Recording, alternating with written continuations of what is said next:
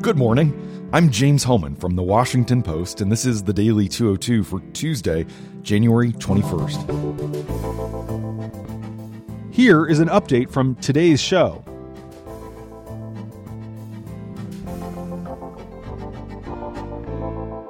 President Trump's defense team is maneuvering behind the scenes with Senate Republican allies to ensure that former National Security Advisor John Bolton does not testify publicly during the impeachment trial if four Republicans join with Democrats in voting to call witnesses.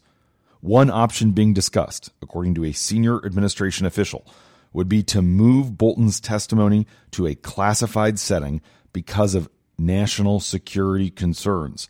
The point would be so that the American people couldn't see it. To receive the testimony in a classified session, Trump's attorneys would have to request such a step and it would probably need the approval of 51 senators. But that proposal, being discussed among some Senate Republicans in recent days, is seen as a final tool against Bolton becoming an explosive figure in the trial who would be able to verbalize some of the more damning evidence bolstering allegations that the president abused his power. Republicans involved in the discussions say that they're also looking for ways to throw up as many legal roadblocks as possible to stop witnesses who could hurt the president from being able to appear. Trump said last week that he will assert executive privilege if there's a bipartisan vote to call Bolton. And the White House has indicated in conversations with GOP lawmakers that it could appeal to federal courts for an injunction that would stop Bolton if he refuses to go along with their instructions.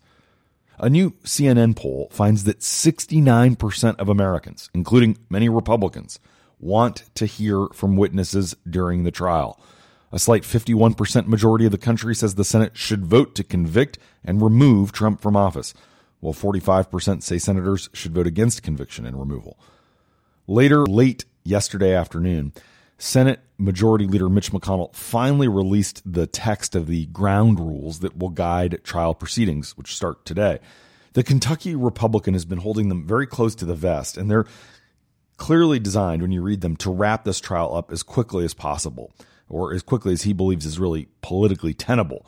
He's looking to fast track the components that are most problematic for the president. To wit, each side gets 24 hours to make its opening arguments, starting Wednesday afternoon. But McConnell is compressing it into two session days. It's unclear whether Democrats would press to use all of their time, but if they do, making the case against the president could continue well past midnight when people aren't watching. After the House managers and Trump's lawyers make their case, senators will then be allowed 16 hours to question the opposing sides. After that, both sides will debate for a maximum of four hours on whether to consider subpoenaing witnesses or documents at all, followed by a vote on whether to do so. If a majority of senators agree, then there will probably be motions from both sides to call various witnesses. Republicans will want to call Hunter Biden, for example, with subsequent votes on issuing each individual subpoena. The McConnell resolution also allows Trump's team to move at any time to dismiss the charges although it's not explicitly mentioned in the four page measure from McConnell because doing so is allowed under standard impeachment trial rules. Under the McConnell plan, the Senate trial also won't automatically admit evidence from the House process. That's a big break from the impeachment trial of Bill Clinton 21 years ago, which McConnell says is the model he's following. Though the material will be printed and made available to senators, it won't be admissible unless a majority of senators vote to approve it. This resolution infuriated Democratic senators, with Senate Minority Leader Chuck Schumer calling the document a national disgrace and accusing McConnell of shrouding testimony and rushing the trial as part of what he calls one of the worst cover ups in American history. The proceedings today will formally begin at 1 p.m. with a debate over the McConnell resolution. The impeachment managers and the president's lawyers will have an opportunity to debate the proposed rules, while Schumer is expected to offer changes to the measure that would allow the Senate to call several witnesses desired by Democrats at the outset. Democrats could also push for more than one vote on witnesses and documents. But McConnell's lieutenants expressed confidence to us that all 53 Republican senators will stay in line today and support his rules as written. Once those parameters are set, the formal arguments will begin. Yesterday, the seven House prosecutors and the president's team of defense attorneys did walkthroughs on the Senate floor, and both sides also filed dueling legal briefs.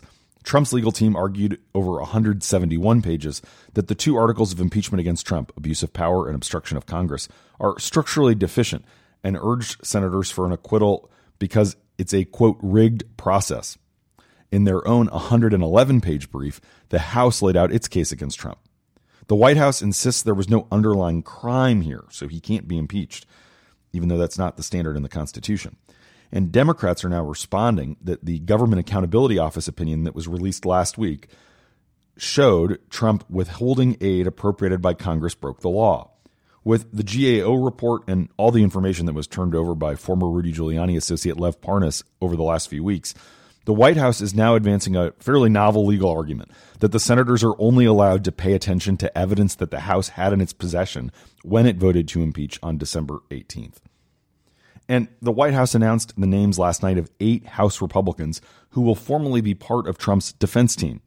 They will make his case not on the Senate floor, where McConnell has told the president he does not want them mucking up his carefully laid plans, but on cable news as official representatives of the president.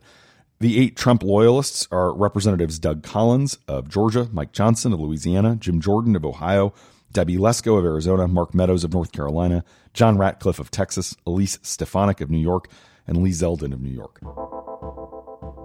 Thanks for listening. I'm James Hohmann. If you want to hear full episodes, find The Daily 202 wherever you get your podcasts.